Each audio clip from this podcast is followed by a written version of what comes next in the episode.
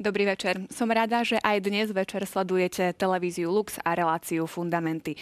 Už dve stretnutia sme venovali Duchu Svetému. Aj dnes večer to bude o tom, ktorý sa už od počiatku vznášal nad vodami a aj teraz nás prevádza našim pozemským putovaním. Vítajte pri televíznych obrazovkách.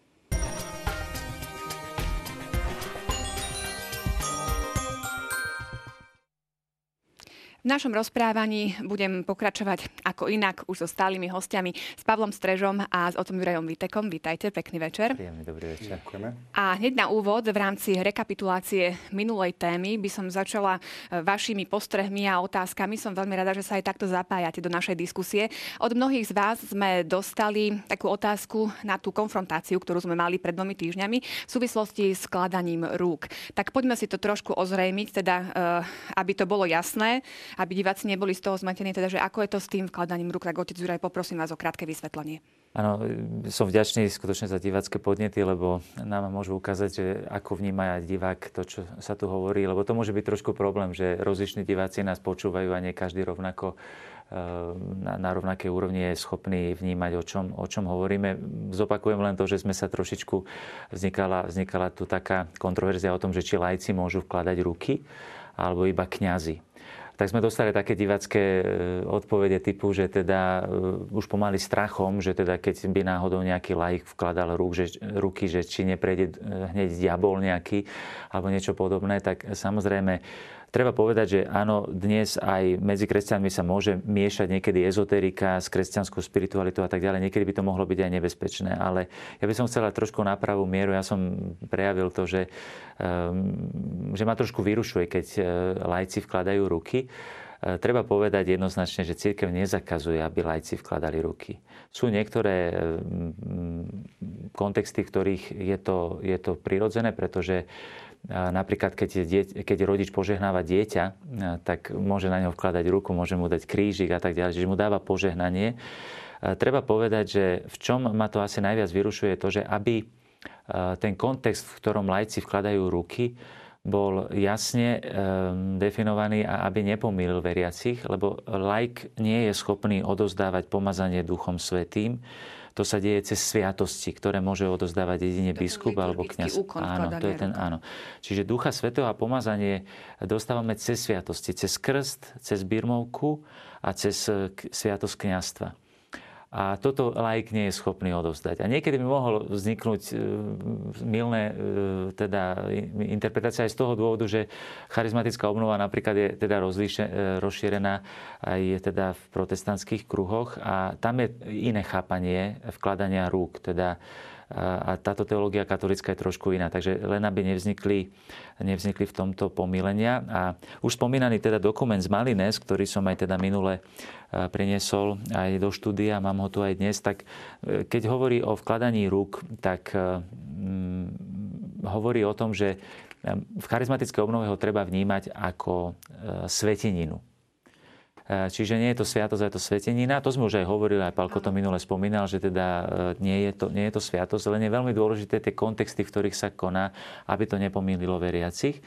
A, a, a potom aj naši, teda samozrejme, naši veriaci katolícky, ktorí teda sú súčasťou aj obnovy v duchu svetom, aby tomu správne rozumeli, že povedzme, keď, keď live vkladá ruku e, a že, že to neznamená odozdávanie ducha, je to skôr určitá, ak sme sa bavili v podstate aj pred reláciou, že je to určitá solidarita, určitá blízkosť, prejav toho z tej spolupatričnosti v modlitbe, že, že prosíme e, Ducha Svetého, ktorý už prebýva v tom kresťanovi, e, ktorého dostal ten kresťan cez sviatosti, cez iniciačné sviatosti, teda krstu, birmovky, Eucharistie, e, aby, aby, aby rozohnil svoje dary v tom človeku. Už v ňom teda prebýva. Takže ten kontext je takýto. A potom je ešte jedna inštrukcia, ktorá hovorí o tom, že laik by nikdy nemal vkladať ruky v kontexte exorcizmu Čiže um, to je dobré rozlišiť tieto, tieto kontexty, lebo keď ide e, vyslovene o, o zápas e, s mocnosťami zlého, keď pôsobia na tohoto človeka, povedzme,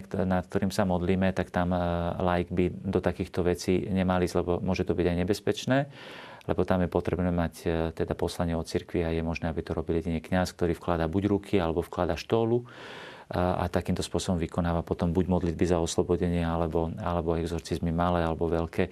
Vtedy to môže byť nebezpečné, ale pri bežnej modlitbe, aby sa aj naši veriaci nebáli, že keď sa nejaký, keď sa Pálko Strežo bude nad niekým modliť, že nemusia teraz ísť e, robiť, e, sa ísť toho spovedať alebo, alebo robiť exorcizmus, určite, určite im nejakým spôsobom neublížil.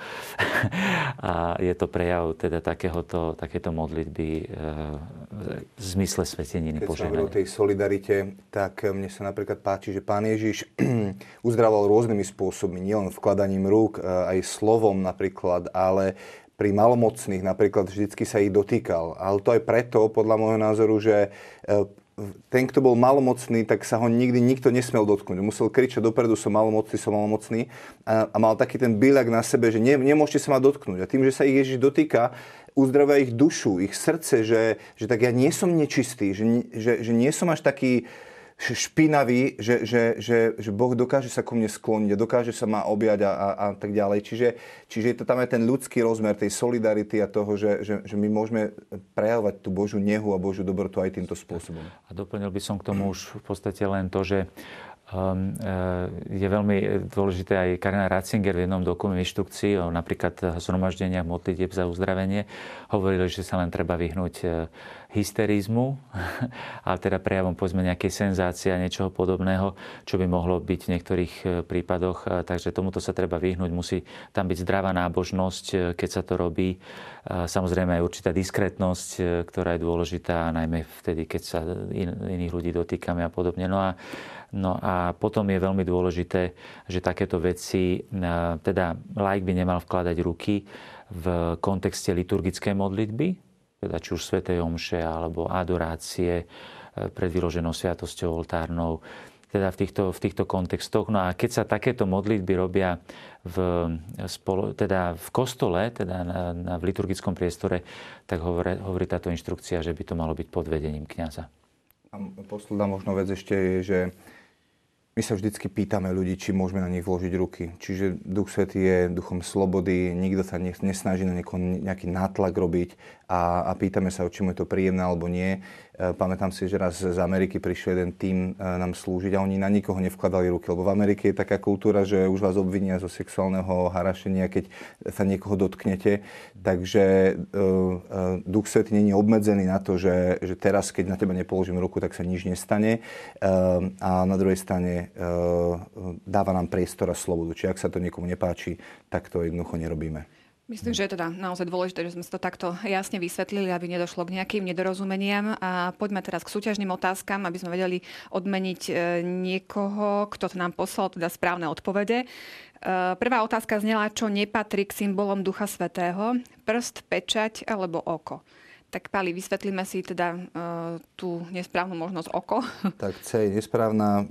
A a B sme, sme rozoberali, vlastne sú pekne rozoberaté v katechizme, v tých článkoch 690, e, myslím 6 začína a tak ďalej. Tie symboly ducha, oko medzi ne nepatrí. Takže nesprávna odpoveď je, je C. Áno. E, druhá otázka sa už týkala toho, čo sme nestihli e, prebrať minule, ale v katechizme nájdete správnu odpoveď. E, čas prisľúbení je obdobie od stvorenia sveta do Ježišovho zmrtvých stania, od Jana Krstiteľa po narodenie Ježiša, alebo od stvorenia sveta po vtelenie Ježiša. Správna odpoveď bola C, tak ja už vás poprosím, otec Juraj, bude to taký úvod aj do našej dnešnej témy, čo je to vlastne to obdobie prisľúbení a prečo sa vzťahuje teda na toto obdobie.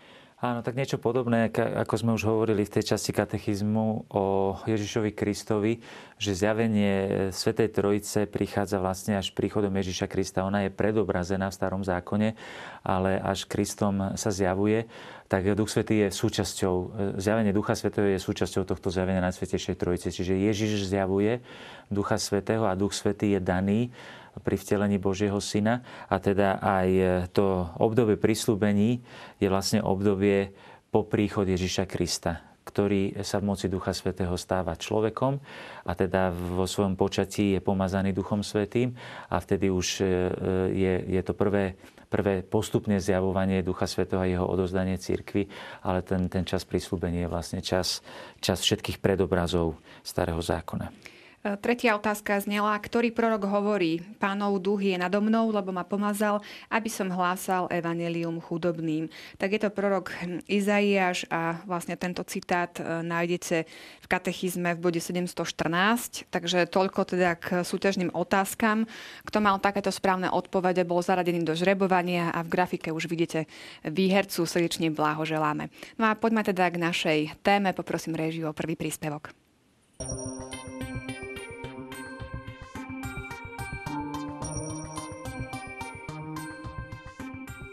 Od začiatku až po plnosť času zostáva spoločné poslanie slova a Otcovho ducha skryté, ale stále pôsobí.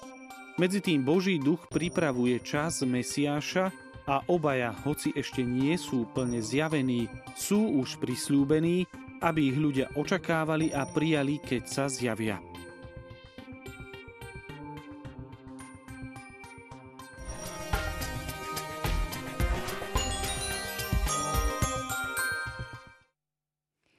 Ako sme už spomínali, začneme teda tým časom prísľúbení.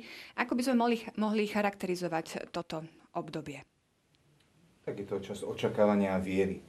Pretože prísľubenie vždy súvisí s vierou, alebo viera vždy súvisí s prísľubením. V liste Hebrejom 11. kapitole sa hovorí, že, že každý, kto, kto verí, musí veriť, že Boh je a odpláca tým, ktorí ho hľadajú. Takže Boh vždycky dáva prísľubenie a, ako a, a, a očakáva, že, že človek uverí, že, že on nie je klamár, ale že urobí to, s čím ho, čo to slovo teda má vypôsobiť. No a vidíme Simeona a Annu v chráme, ako, ako plesajú nad tým, že, že vidia pri, pri Mesiaša, ktorý, ktorý sa narodil a, a vidia to ako jasné naplnenie prísľubení um, a, a potešenie Izraela, pretože Izrael bol uh, národ, ktorý, ktorý držal tie prísľubenia počas stáročí. A tiež je to čas dozrievania.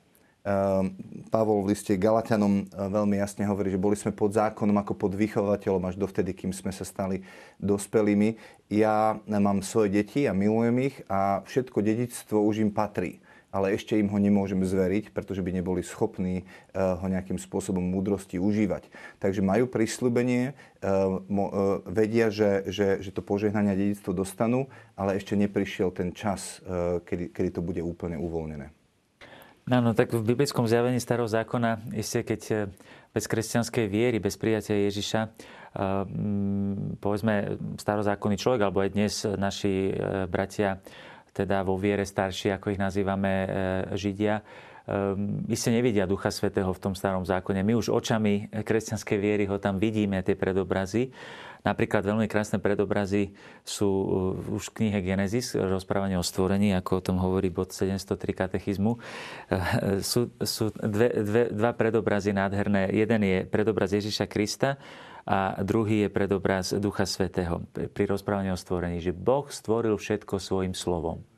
Hm? E, svojim slovom.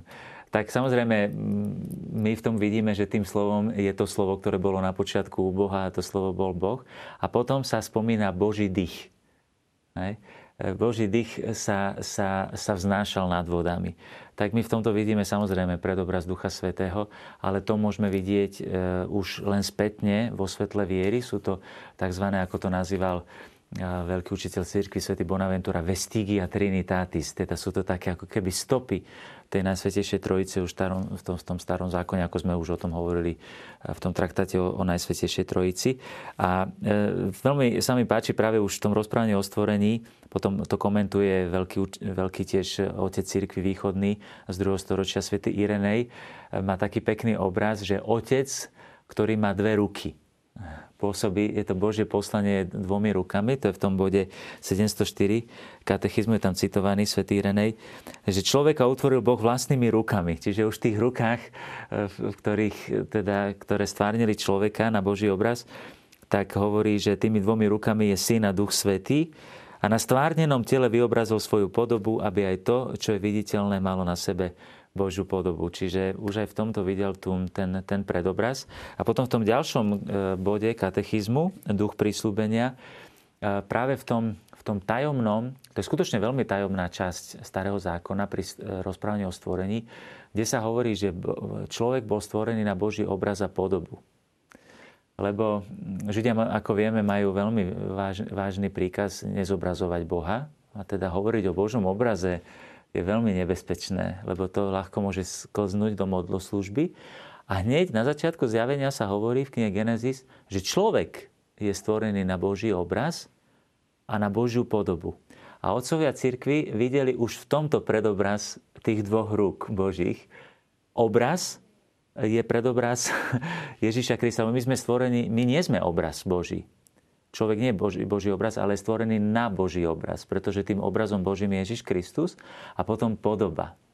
To sa po grecky povie, povie e, katejkona a kat po grecky. Čiže tá ikona, to je, to je Ježiš Kristus, to je, to je Boží syn. Na jeho obraz sme stvorení a potom je, že na jeho podobu. A čo je zaujímavé, je práve to, že, že, že e, ako potom o tom hovorí ďalej, to rozvíja katechizmus, aj teda v Novom zákone a v kráľovstve, že e, vtedy, keď sme stvárnení na, na Boží obraz cez sviatosti, sme pripodobnení Kristovi, sme naštepení na Krista, ale príjmame Božiu podobu vtedy, keď príjmame Ducha Svetého. Čiže to, to, pôsobenie, to pôsobenie Krista a Ducha Svetého je stále, stále spolu. A to súvisí aj s tou mm, ďalšou vecou, ktoré, v ktorej sme sa e, teda zdanlivo nezhodli. Bola to otázka formulácie v minulej relácii, keď sme hovorili o tom, že mňa vyrušilo to, keď Pali hovoril, že existuje hierarchická časť cirkvy a charizmatická časť, len treba použiť iné slovo.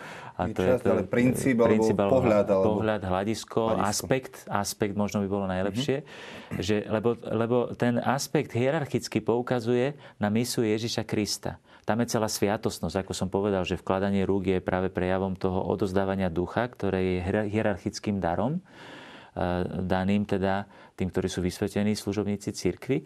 A, a potom ten charizmatický rozmer poukazuje práve na tú činnosť Ducha Svetého. A to sú dve neoddeliteľné činnosti, pretože Duch Svetý je dávaný cez Krista. Kristus posiela Ducha, čiže cez hierarchické dary je odozdávaný Duch Svetý.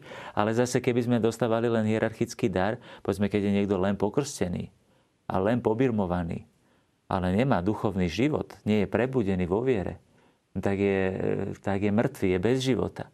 Ale zase nie je možné mať duchovný život, bez hierarchických darov, teda bez toho sviatostného života. Čiže vidíme od začiatku aj v tom prislúbení eh, Ducha Svetého eh, je ústavične prislúbený jeden, je tam aj slovo, je tam aj, aj dých.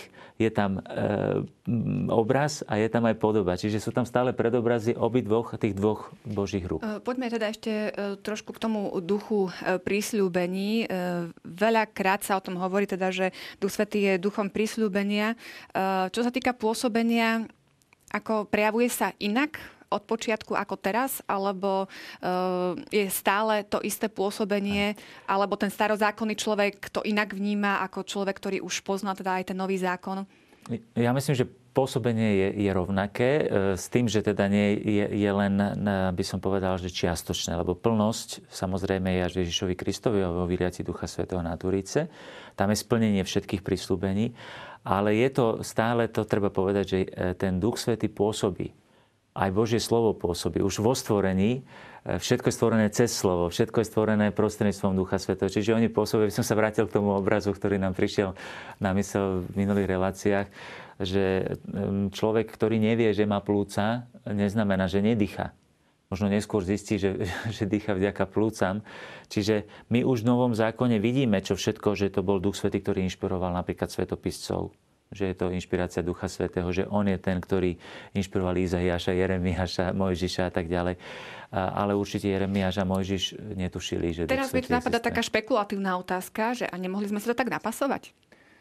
Tak e, Nemohli sme sa tak napasovať, pretože tie predobrazy sú celkom také zjavné. Ehm, ja, mne sa fantasticky páči ten článok 705, aby som si dovolil ho zacitovať, lebo už, už ten prvý, ten prísľub e, Ducha Svetého, keď hovoríme o duchu prísľubenia, človek znetvorený hriechom a smrťou ostáva na Boží obraz, na obraz syna, ale chýba mu Božia sláva. Ja je tam citácia z Rimanom 3.23, kde hovorí, že človek e, zrešil a chýba mu Božia sláva, je pozbavený Božej podoby a e, čo, čo, čo, čo tu vlastne, e, e, a keď hovoríme o starom a novom zákone a tak ďalej, pôsobenie ducha je to isté, len nemohol prebývať v nás. To je možné až potom, keď Pán Ježiš zomre a vstane z mŕtvych. Až vtedy môže prebývať v nás. Čiže v starom zákone Duch Svety píše slova na kamenné dosky, ale v novom zákone ich píše na mesité dosky srdca. To je ten podstatný rozdiel. On píše to isté slovo, toho istého Krista, len raz je to zvonku dovnútra a druhýka je to znútra do vonku. A to je ten podstatný rozdiel. A to je ten duch prísľubenia, že, že, že, že Božie kráľovstvo není o tom, že teraz tu bude zrazu kráľovať niekto, kto to všetko dá do poriadku zvonku a dá nám správne zákony a my ho budeme poslúchať. Ale pán Ježiš, keď hovorí učeníkom, ktorí sa ho pýtajú, že už teraz obnovíš kráľovstvo Izraela, tak on hovorí, Duch Svetý príde do vás. A preto Pavol v liste Rimanom hovorí, že každý, kto príjma hojnosť milosti a darovanej spravodlivosti, tak bude kráľovať vo svojom živote. Čiže e, tá obnova toho, toho, e, že sme stvorení na Boží obraz a na, a na Božiu podobu, to je ten posled, tá posledná veta, na, na jej konci sám syn vezme na seba obraz a obnoví ho v jeho podobe s otcom tým, že mu vráti slávu ducha oživovateľa. Čiže Duch Svetý je ten, ktorý pôsobí to, ako bolo, preto sa modlíme, ako bolo na počiatku, tak nech je teraz i vždycky. My nevymýšľame niečo nové. To je to, čo bolo na počiatku, čo Boh mal v pláne, po čom túžil prebývať s ľuďmi a v ľuďoch a neskôr budeme čítať, keď budeme hovoriť o Pane Márii, tak Pana Mária sa stáva tým prvým, kto, v kom Boh môže konečne prebývať. Našiel ten príbytok a plesá jasa, alebo našiel tu, ktorý môže, môže začať uskutočňovať celé to dielo, ktoré odtedy začal. Že Duch Svetý a Božia prítomnosť môže prebývať v nás. Ja by som zareagoval len priamo na tú špecifickú otázku, že či sme to nenapasovali, lebo áno, takto to vidíme. Um, um, nenapasovali z jednoduchého dôvodu, pretože je, toto je tá, už sme o tom hovorili v predchádzajúcich reláciách, že toto je tá Božia pedagogika, že Boh veľmi rád postupne zjavuje. On e, naznačuje e, veci, čiže bol to Boží úmysel. To nie je len, že my už teraz akože sa snažíme niečo, lebo v tom starom, ten starý zákon mal za úlohu pripraviť e, mesiašské časy. To verí celý starý zákon, že je to príprava na mesiašské časy. Čiže je to jednoznačne Boží úmysel a, a to sú... Samozrejme, že ich je schopný vidieť iba človek, ktorý už, už prijal Krista a Ducha Svetého do svojho života. Ten, ten je schopný to vidieť vo svetle viery, e, ktorá mu bola daná. A ten starozákonný človek to nie, nie je schopný vidieť. Ale nie je, to, nie je to násilné napasovanie, pretože je to jednoznačne Boží úmysel. Tak e, o tom Božom úmysle hovoria aj Teofánie, tak skúsme trošku uh, k tomu, uh, ako sa teda ten Boh zjavuje, ten duch zjavuje počas tých stáročí. Áno, tak uh, okrem Božej podoby, ktorá naznačuje teda Ducha Svetého... Možno skúsme na začiatok, čo sú to tie teofánie, aby bolo jasné, že o čom čiže hovoríme. Sú to, sú to zjave, môžeme to takto nazvať, že je to, je to zjavenie Božej slávy. Hm zjavenie Božej slávy. A práve to slovo sláva, e, to sa snažím vysvetliť, lebo už to slovo sláva, my si asi bežný divák, keď nás počúva, tak si myslí sláva mm, celebrity, celebrity alebo povedzme nejaká sláva nejakého víťaza vojen a podobne. Ehm, sláva bola v starom zákone zjavovaná ako oblak, Čiže to bol vonkajší prejav mm, Božej slávy. Čiže keď zostúpil niekde oblak, tak to bola tá Božia sláva. No tá Božia sláva naznačuje, um, naznačuje vnútorný, najvnútornejší Boží život, uh, uh, v bo, Božom vnútornom živote. To naznačuje, že to je, ten, to je tá skrytá, preto, preto oblak, lebo keď je niečo oblak, tak je to niečo skryté. Naznačuje napríklad ešte pred obrazom Ducha Svetého je aj samotná Božia svetosť. Ale, ale tá, tá, sláva, tá sláva to je, to je ten silný Boží predobraz. A tá teofánia bola vlastne zjavenie, e, bolo to zjavenie toho Boha, ktorý je pre mňa nedosiahnutelný. Čiže v istom zmysle to boli také prvé predobrazy toho, že ten e, svetosť zdôrazňuje najmä to, že Boh je nedosiahnutelný. Božieho vrchu sa nikto nesmel ani len dotknúť, Božie meno nikto nesmel vysloviť, Boh je nevyslovný, nedosiahnutelný. A tá Božia sláva to bolo, ako by som povedal, prejav toho, že Boh ktorý je nedosiahnutelný, mi ide v ústrety. Židia vedeli e, na pušti, keď zostúpil oblak na vrch, Boh zostúpil. Boh je tu s nami. A toto sú silné predobrazy toho, že vlastne je to naznačené, tento, tento prejav starého zákona je naznačený už pri samotnom vtelení, keď e, Archaniel Gabriel zvestuje Pane Márie, že moc najvyššieho ťa zatieni. Aj to slovo moc naznačuje Ducha Svetého. Zatieni. To zna, bol ten, ten obraz toho, že ten oblak zostupuje, ako keby oblak zostupuje na teba. Tá Božia sláva na teba zostupuje. No a tá, tá Božia sláva, tá teofánia je vlastne zjavenie tohto. Pán Ježiš vlastne niečo podobné, ako by som povedal, zažíva ako, ako vrchol všetkých teofánií, je, je premenené na hore tábor, kde tiež ich zahalil oblak. No, zahalil ich oblak. To je jednoznačný prejav teda predobraz teda Ducha Svetého, ktorý mal byť potom v plnosti poslaný až na Turice. A sú tam e, predstavitelia Starého zákona. To sa spomína aj, aj e, v katechizme, keď sa hovorí, že slovom proroci, hej, hovorí, duch hovorí skrze prorokov, tým sa myslia všetci tí, ktorí boli inšpirovaní v Starom zákone. A e, pri, pri tejto, tejto teofánii na hore tábor je vlastne Mojžiš a Eliáš. Čiže Tóra Zákon a proroci. a proroci. Čiže celý ten starý zákon, všetky tie prísľubenia a, a zostupuje oblak, ktorý ich zahalí. A je tam Ježiš, ktorý je princípom toho, ktorý priťahuje tento Boží obraz, a Bo, Boži, Božiu slávu. A toto je predobraz vlastne toho, čo sa potom stane. Ježiš chcel týmto premenením pripraviť svojich učeníkov na veľkonočné tajomstvo, lebo tam sa práve stalo to, že ako už Pálko spomenul, že práve vďaka smrti a zmrtvých stanu Ježiša Krista potom nastáva definitívna teofánia, teda Božie, zjavenie Božej slávy. A to sa deje na Turice. Ježiš to naznačil už na samotnom kríži, keď odovzdal ducha. Keď odovzdal ducha. A z jeho boku vyšla krvá voda pre, pre dobré sviatosti, že ten duch sa bude odovzdávať cez sviatosti v cirkvi a, a uskutoční sa to teda prvýkrát a to je zrod cirkvi práve pri zoslaní Ducha Svetého na Turice. A to už je definitívne zjavenie. A toto je veľmi dôležité pre aj našich divákov, aj teda veriacich, ktorí nás počúvajú, že vlastne tá teofánia, to Božie zjavenie, my sme mali teraz aj na Vianoce e, sviatok zjavenia, e, teda tri krále, hej, zjavenie pána tak ono e, práve to, to zjavenie Božej slávy sa uskutočňuje v živote církvy prostredníctvom toho vnútorného života. To znamená, že keď žijem v duchu, ja, spravedlňujem sa, keď žijem v duchu, tak vtedy e, Duch Svetý e, v hĺbke srdca mi zjavuje vnútorný Boží život a ja mám na ňom vlastne účasť. A vtedy sa tá Božia sláva zjavuje aj individuálne, nie intimisticky, nie individualisticky, ale osobne v srdci každého jedného človeka. A to je už potom to tzv. neviditeľné poslanie Ducha Svetého. Ale to som už trošku eh, predbehol. Môžeme ešte doplniť tým teofániam, aby sme to možno eh, tak eh, pre, pre bežného lajka uchopili. Keď, keď sa pozrete na, na tieň človeka, tak nemôžete ešte rozpoznať všetky črty tváre a všetko na tom človeku. Už ako keby viete, kto to bude, lebo ten tieň to nejako naznačuje, ale ešte neviete, čo to presne je. A takto, ako keby svätý Pavol hovorí, že, že starý zákon je tieňom budúcich vecí. Čiže my sme aj poznali, alebo môžeme tam vidieť ducha, ale sme ho nevideli, lebo až vtedy, keď sa zjavil Pán Ježiš, vtedy nám to celé bolo zjavené a jasné. Čiže keď hovoríme o, o tých teofániách, tak jedným z nich je prst, ako sme hovorili. Čiže Boh prstom Božím písal na, na tabule dole Mojžišove dosky. Čiže to, je, to sú tie prvé Turice, ktoré zažívali Izraeliti, keď vyšli z Egypta. Um, prídu k hore Sinaj, na 50. deň zažívajú Turice.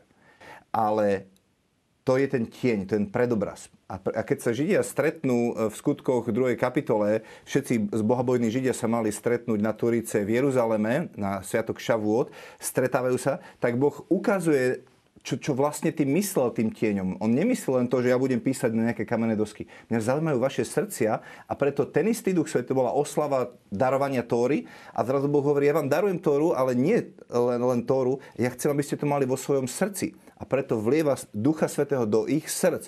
Čiže zrazu máme odhalenie, vidíme naozaj, čo to vlastne znamená, tá teofánia, to skryté, čo bolo v starej zmluve, vidíme odhalenými očami v tom novom. Ešte možno len tak krátko. Uh ako vnímajú toto zjavenie alebo tú Božiu slávu práve napríklad Mojžiš, Eliáš, Jozue, proroci? Majú oni to videnie alebo to chápanie uh, možno trošku posunuté v tom, že, že to nejako inak videli ako bežný starozákonný človek, alebo to bolo pre nich akože naozaj zahalené, ako ťažko povedať ako, hej, ale že či vieme, vieme aj tam niečo odôvodniť, že či mali predsa len to poznanie trošku posunuté v tomto zmysle, um, že to vedeli tak uchopiť.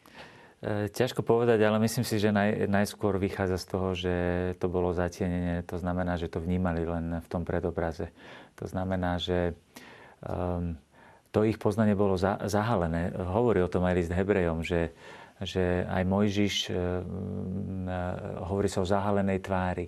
Teda ten, ten závoj, ten závoj toho prísľubenia tam bol. Ono je to aj v katechizme e, tu na pekne práve, čo teraz hovoril Pálko spomenuté v bode 707, že kresťanská tradícia vždy uznávala, že v týchto teofániách sa dávalo vidieť a počuť Božie slovo, zjavené a súčasne zatienené v oblaku Ducha Svetého. Čiže um, veľmi ťažko si to predstaviť, uh, ako to vnímal Mojžiš.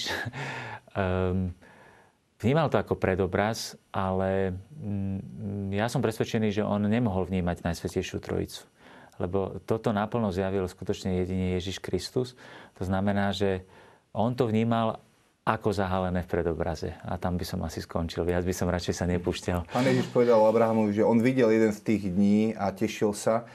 A možno z čiastky poznávame, e, alebo napríklad ten 719. bod e, hovorí napríklad v prvom liste Petra, cituje tú prvú kapitolu, kedy e, ako keby Peter hovorí poslucháčom, že priatelia, vy máte niečo, to, čo bolo v tajomstve skryté, na čo túžili hľadiť proroci, čo vyzerali králi, na čo dokonca anieli so žiadostivosťou pozerajú, tak vám to je tu teraz zjavné. A oni vám prorokovali, že nie pre nich to Boh pripravil, ale pre vás to pripravil. Možno tam môže byť e, ako dobré aj poukázať na, práve na tú vieru. Ich, že aj, aj keď nerozumeli, tak proste konali, že možno v tomto to môže byť inšpirujúce určite. aj pre nás, hoci my máme to poznanie už teda Určite, plnšie. určite. Ja by som to tak použil, také cudzie slovo, že e, tá viera bola implicitná. to znamená, že oni už očakávali to, hoci nie celkom rozumeli tomu, čo, čo očakávali. A keď spomenul Palko anielov, tak skutočne treba povedať, že to sú také hlbiny Božie vnútorného života, že, že ani anieli, ani anieli nevedeli. Čiže anieli síce vedeli vzhľadom, tí, tí dobrí anieli vedeli, ale, ale napríklad diabol, nie tu, keďže nevidí do Božieho vnútorného života, tak on povedal, že Ježiš je Boží svetý, ale, ale, ale nevedel to. Čiže um, patriarchovia starého zákona, ktorí mali pravú vieru a v tejto viere sú spasení, uh, tak táto viera, ono sa používa v modernej filozofii, v modernej teológii ešte taký výraz, ktorý ja osobne nemám veľmi rád, že atematická, ktorá sa potom tematizuje. Že ona je taká teda implicitná, vnútorná, uh, nevyslovená, uh, nevýslovná, ale v tomto prípade by som asi tento výraz radšej nepoužíval a zostal by som pri tom, že E, nie celkom rozumeli tomu, čo je predobrazené, ale vo viere to prijímali. Dobre, tak posúme sa teda k ďalšiemu výrazu, ktorý nám ponúka katechizmus a to dar zákona. E, je to v bode 708, čiže tá Božia pedagógia alebo výchova, ako sme už teda spomínali, sa prejavuje v dare zákona. Čo je to ten dar zákona? Tak zákon je tá výchova alebo pedagógia. Ja mám detičky, ktoré sú moje a milujem ich, pretože sa narodili mne. A, a, a Boh vždycky vedel, že človek bude spasený vierou a nie plnením zákona. A moje deti musia vedieť, že teraz e, boli vysvedčenia, že, že keď, my sme aj na mojej Sofinke som hovoril, Sofi, keby si donesla aj najhoršie známky, tak to vôbec neznamená, že ťa nebude mať, uh, bude mať rád menej, alebo budem ťa mať rád viac, keď donesieš samé jednotky to, prečo chcem, aby si mala samé jednotky, aby sa tebe lepšie žilo v živote. Lebo ty budeš múdra, ty si nájdeš dobré zamestnanie a ty budeš šťastná. To nie je o našom vzťahu medzi sebou. Čiže keď Boh dáva zákon, tak hovorí o tom, že, že, že keď ty budeš mm, dodržiavať zákon istým spôsobom tie Božie princípy budeš aplikovať vo svojom živote, tak tebe bude lepšie. Ty budeš zožneš Božie požehnanie, ale, ale nikdy nemal Boh v úmysle, že plnením zákona človek získa spravodlivosť alebo bude, bude zachránený alebo spasený. Takže ten, ten, ten spôsob, alebo teda, keď by som to mal parafrazovať, tak moja výchova a s mojou manželkou a to, akým spôsobom vychovávame naše deti, ako ich disciplínime, ako, ich, ako im hovoríme, že, že keď, keď budete robiť toto, tak, e, tak sa stane toto, keď sú malé. Tak keď nebudeš robiť toto, dostaneš bam bam po zadočku, keď budeš robiť toto, čaká ťa odmena. Čiže musíme ich vyučovať a návykom vychovávať k tomu, že čo je správne a spravodlivé, ale myslíme na budúcnosť, že jedného dňa budú mať aj naše hodnoty a naše srdce budú poznať nielen súbor zákonov a budú si myslieť, že toto je niečo, čo uh, budeme, bude ocko šťastný, keď, keď to budem plniť. Nie, ja som šťastný, pretože si môj, pretože si moja, pretože ťa milujem, pretože chcem mať s tebou vzťah. Čiže ten dar zákona je, je fantastická pomôcka na to, ktorá má vychovávať človeka k tomu, aby, aby bol pripravený na spasenie, bol pripravený na, na, na, na požehnaný život v Bohu. Ja by som to tak možno prakticky z, z pastoračného života sa snažil približiť našim divákom. Zoberme si taký príklad toho, že keď niekto príde na svetu spoveď, kde môže zažívať, povedzme, vyliatie Ducha Svetého, že teda príjme Božie odpustenie, Duch Svetý stvorí v ňom srdce nové a čisté. Ja mám skúsenosť, že človek, ktorý nepozná zákon, nemôže zažiť ducha že ono sa niekedy dáva do, nesprávnym spôsobom do, do kontrastu zákon, teda ten starozákonné Turice, kedy bol daný zákon. Teda, aby bolo jasné každému, hovoríme o, o morálnom zákone desatore v prvom rade. Potom aj samozrejme rituálny zákon, náboženský, ale v prvom rade desatoro morálny zákon. A, a duchom svetým, že duch svetý je duch, duch, duch slobody a e, zákonníci to už máme za sebou. Hej? No, treba, to je treba vidieť, že duch svetý nenahradil zákon v zmysle, že by ho bol zrušil. Duch Svetý je živý zákon. Ako povedal Palko, nie napísaný na, na tých kamenných tabuliach, ako to bolo v starom zákone. Že teda na tých kamenných tabuliach Mojžiš dal desatoro. Ale v, srdci. Čiže e, robí človeka, Duch Svetý robí človeka schopným byť verný zákonu. Čiže to nie je proti, v protiklade. Ten istý zákon, to, je ten to isté zákon. slovo, to isté desatoro, áno, áno, stále áno. platné. Len spôsob je. Starý zákon e, prinútil pod hrozbou trestu e, dodržiavať zákon, Duch Svetý privábi ľudské srdce, priťahuje ľudské srdce a zrazu sa to stáva možným.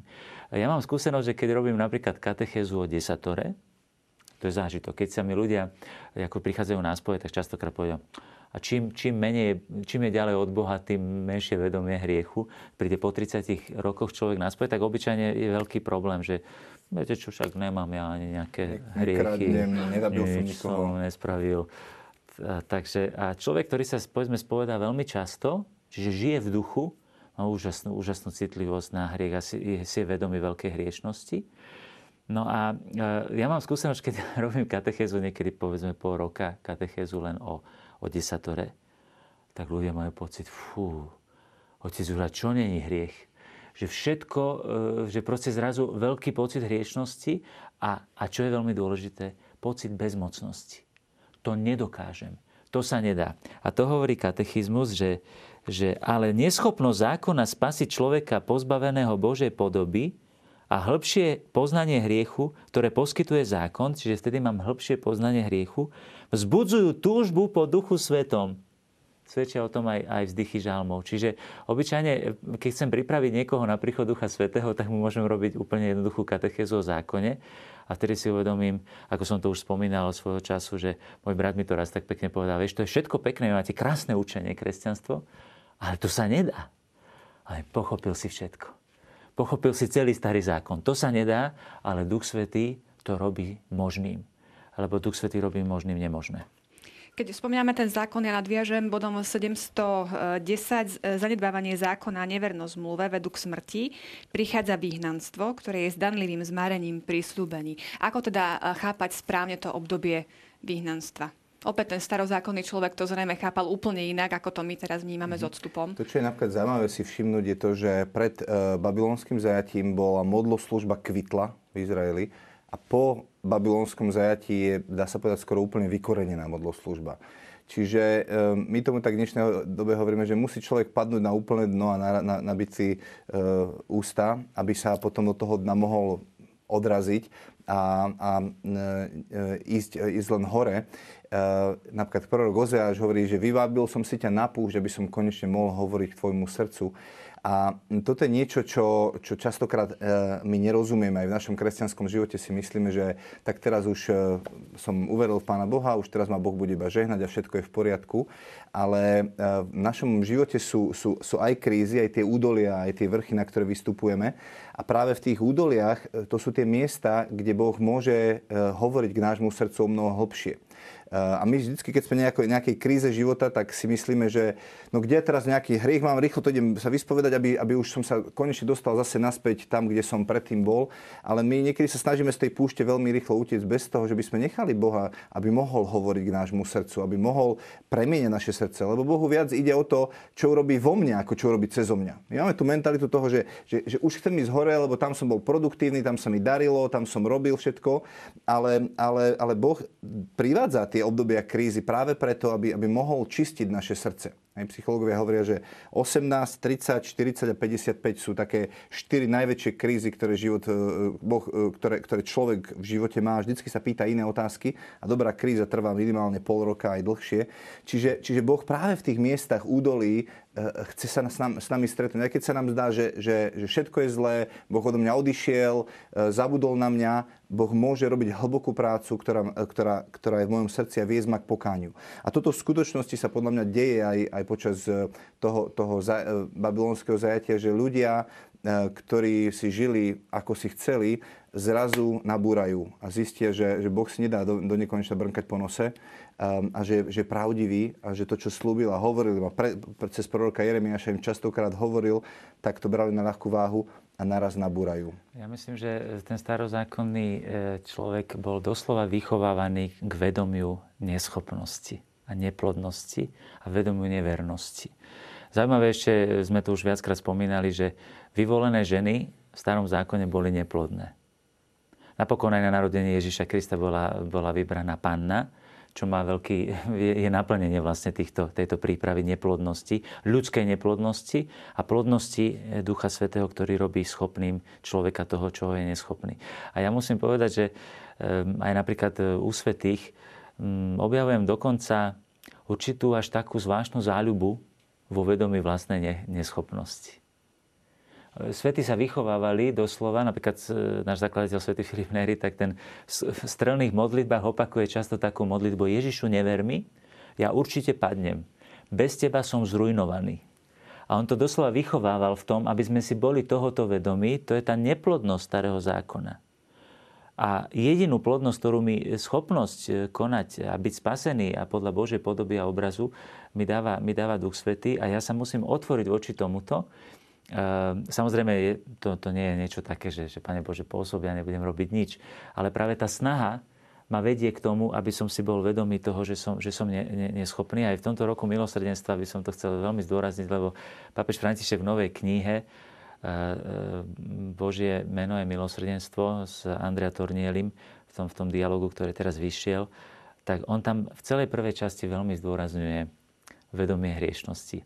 Už som sa stretol aj s tým, že z divackých e, reakcií, že e, jeden pán bol taký rozhorčený z toho, že ako môže byť pápež neomilný, keď sa každý týždeň spovedá. E, ako keby to až doslova pohoršovalo. A pápež František veľmi často hovorí o svojej hriešnosti. Dokonca keď mal v Manile najviac ľudí v dejinách, ani Jan Pavel II nemal toľko ľudí, tak sa ho pýtali jeden novinár, že ako ste sa cítili, čo ste pri tom cítili, že ste najväčšie zhromaždenie cirkevné, aké kedy bolo. A pápež František odpovedal, myslel som na všetky hriechy celého môjho života. E, vychováva sa pápež František tiež v tom vedomí svojej vlastnej hriešnosti, pretože tam je tajomstvo e, Božej plodnosti a kresťanskej plodnosti, vo vedomí toho, že sami sa nespasíme. A k tomuto vychovával starý zákon, čiže aj, aj všetky tie neplodnosti, aj, aj ten pád, aj, aj nevernosti, aj vyhnánstvo, neplodnosť žien. Potom zober, zoberme si v, v rodokmene Ježiša Krista je Betsabe, teda hriešná žena, teda tam, kde doslova ešte aj ten hriech je, je integrovaný aby si bol e, človek vedomý, že bež bol Ja len k tomuto, ako poznáme nám to, že aj v súvislosti s reláciami, kde sme teda hovorili o, o Svetej spovedi, sme ale upozorňovali na také škrupulózne svedomie, že aby tam zase nevzniklo možno nejaký taký dojem, že teraz budeme upadať do nejakej ano, bezútešnosti. Ale paradoxné, viete, čo je na tom paradoxné? Že človek, ktorý toto hlboko pre, pre, zakúsi, nikdy nebude mať škrupule. To je, to je paradoxné, pretože toto vedomie ma vedie bezhraničnej dôvere e, Ducha Svetého, ktoré je väčší než je moje srdce, než môj hriech.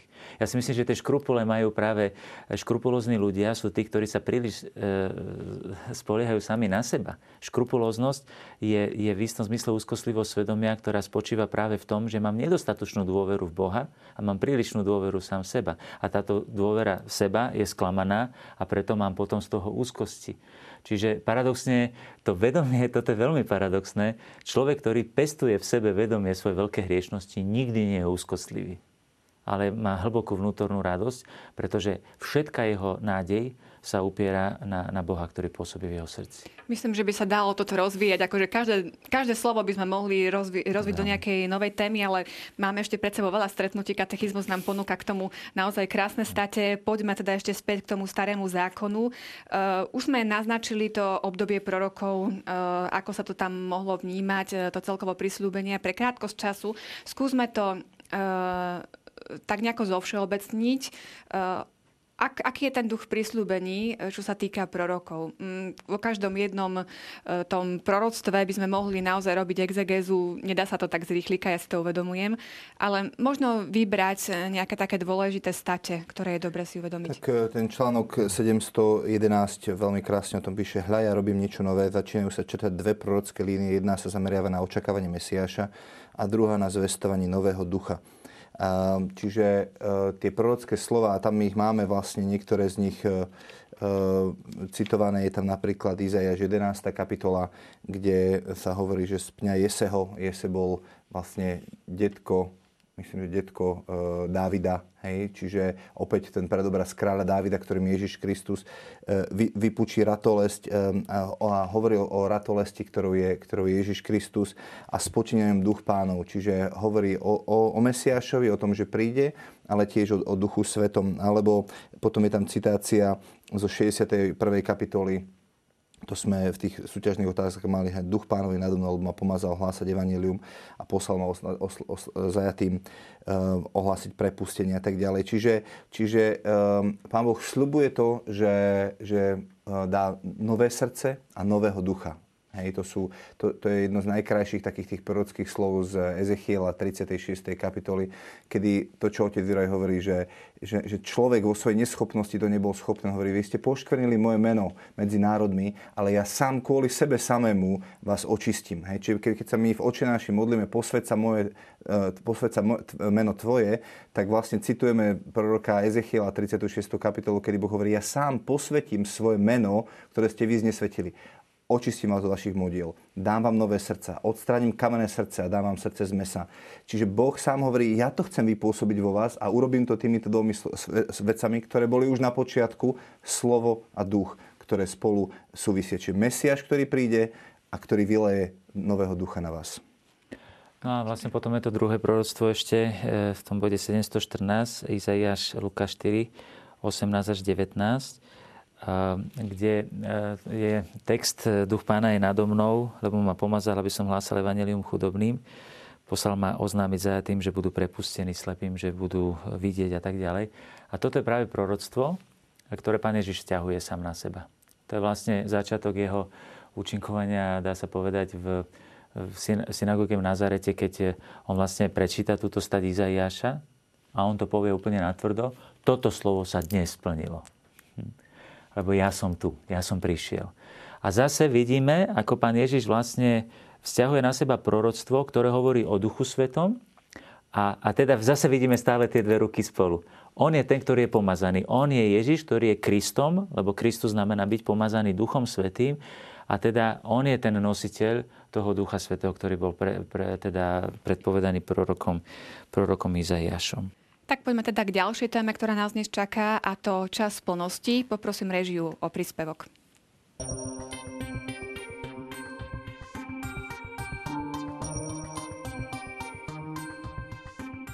Bol človek, ktorého poslal Boh, volal sa Ján. Jána už v matkinom lone naplní Duch Svetý skrze samého Krista, ktorého panna Mária krátko predtým počala z Ducha Svetého – tak Máriinou návštevou u Alžbety Boh navštívil svoj ľud.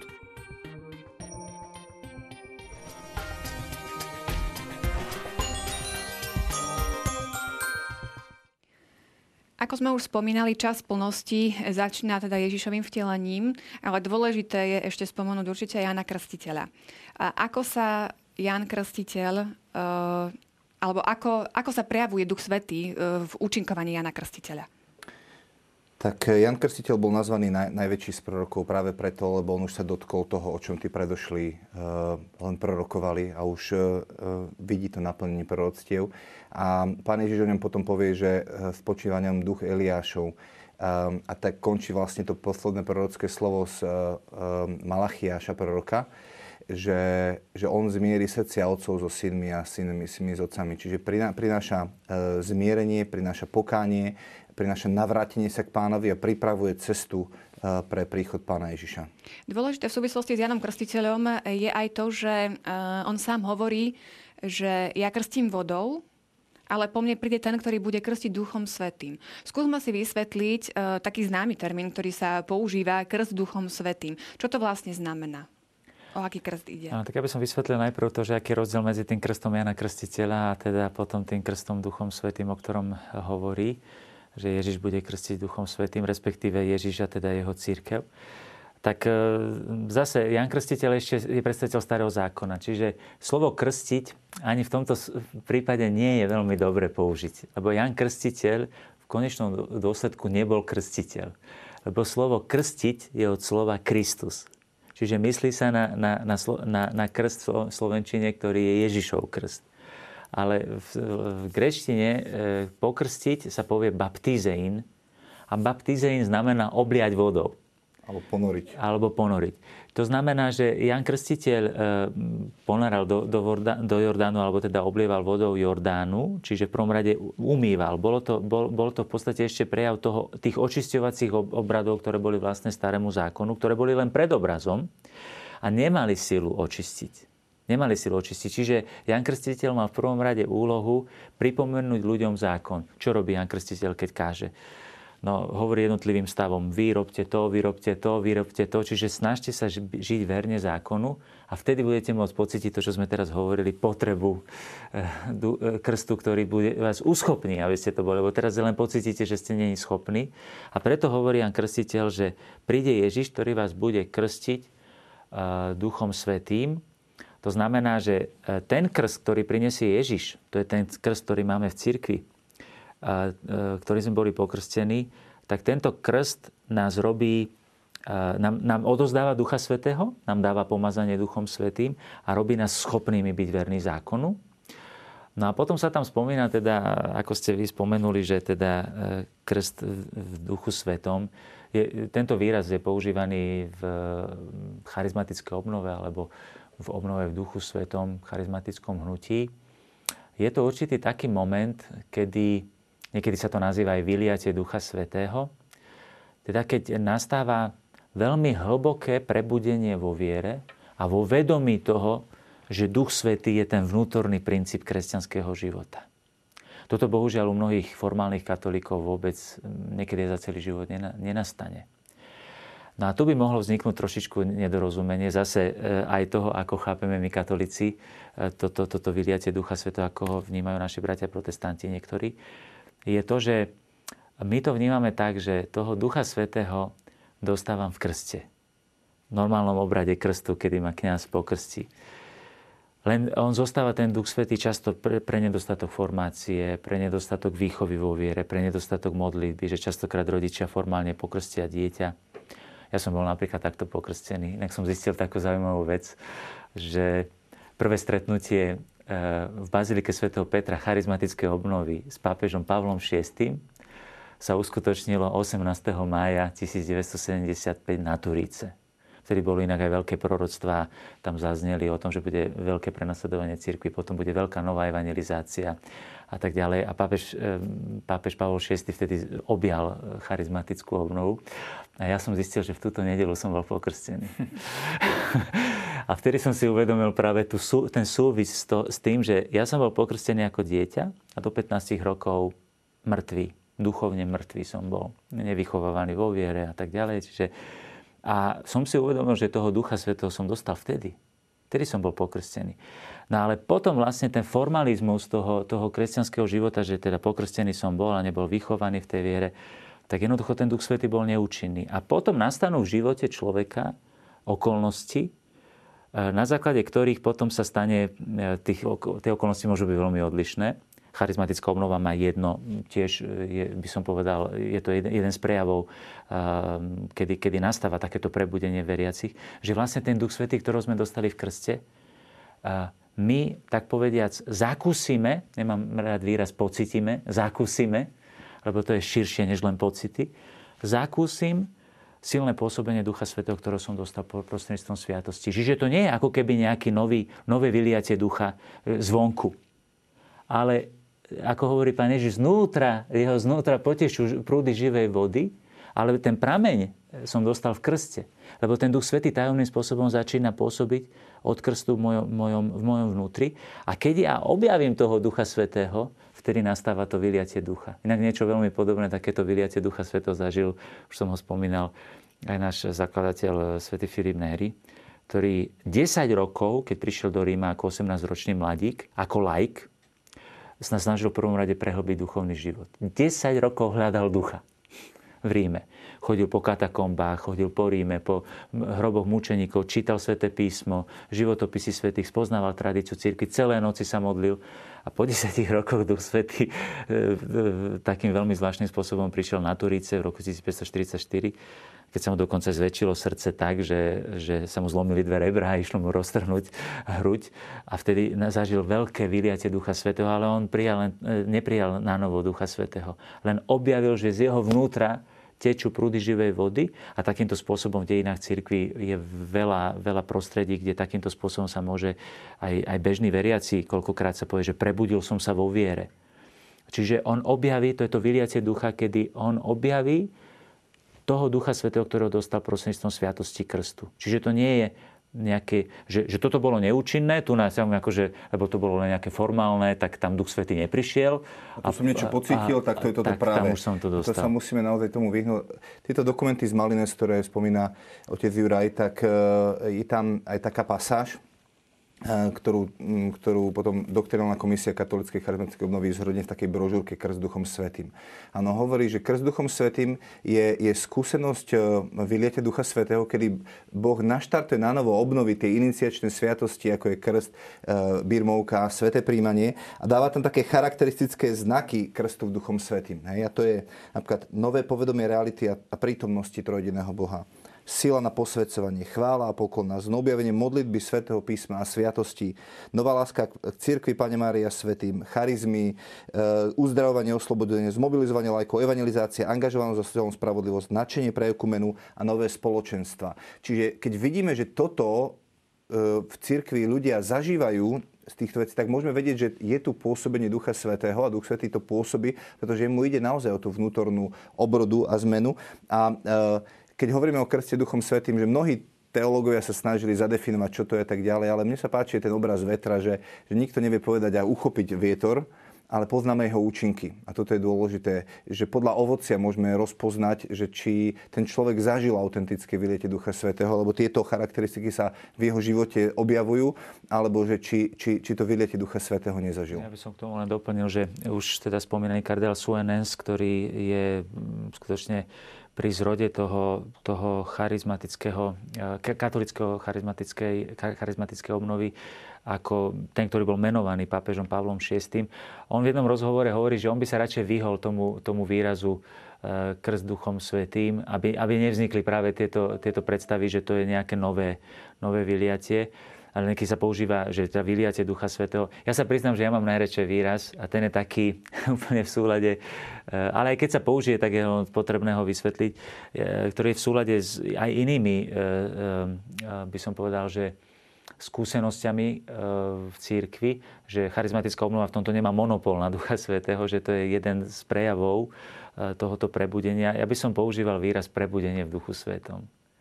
Že je to, je to, je to vlastne prebudenie, a, a zakúsenie tej moci Ducha Svetého, ktorého kresťan dostal, ktorého dostal v krste. Charizmatické hnutie ani nemá byť nazývané hnutie, to hovorí papež František, že vy nie ste hnutie v tom zmysle, že máte zakladateľa. To je prúd milosti a to je to pre celú církev. Duch Svetý není pre, e, privatizovaný pre jednu skupinu, ale pre celú církev. Celá církev je pozývaná k obnove. A práve to pôsobenie Ducha Svetého v cirkvi alebo tie posledné časy, ako hovorí katechizmus, mm-hmm. to si necháme už potom na budúce, pretože otvárame ďalšiu dôležitú tému a to je církev. Takže k tomu sa dostaneme na budúce. Ja vám ďakujem dnes za vaše rozprávanie a teším sa opäť na budúce. Ďakujem pekne. A ešte sú tu súťažné otázky.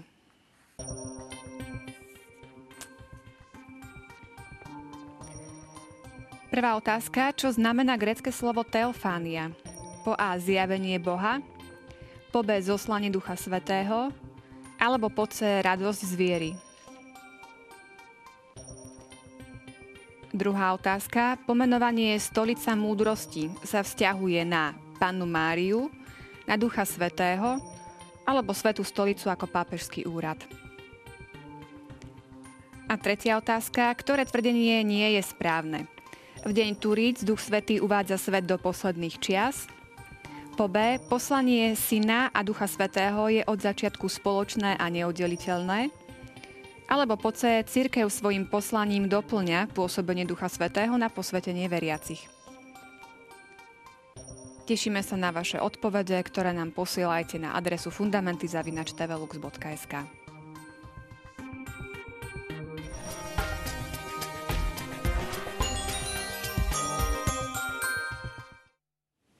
Toľko teda rozprávanie o Duchu Svetom, ale v podstate o ňom naša reč nekončí, pretože nás čaká, ako som už spomínala, kapitola o cirkvi a to bez Ducha Svetého nejde. Teším sa na vás aj na budúce. Dovidenia.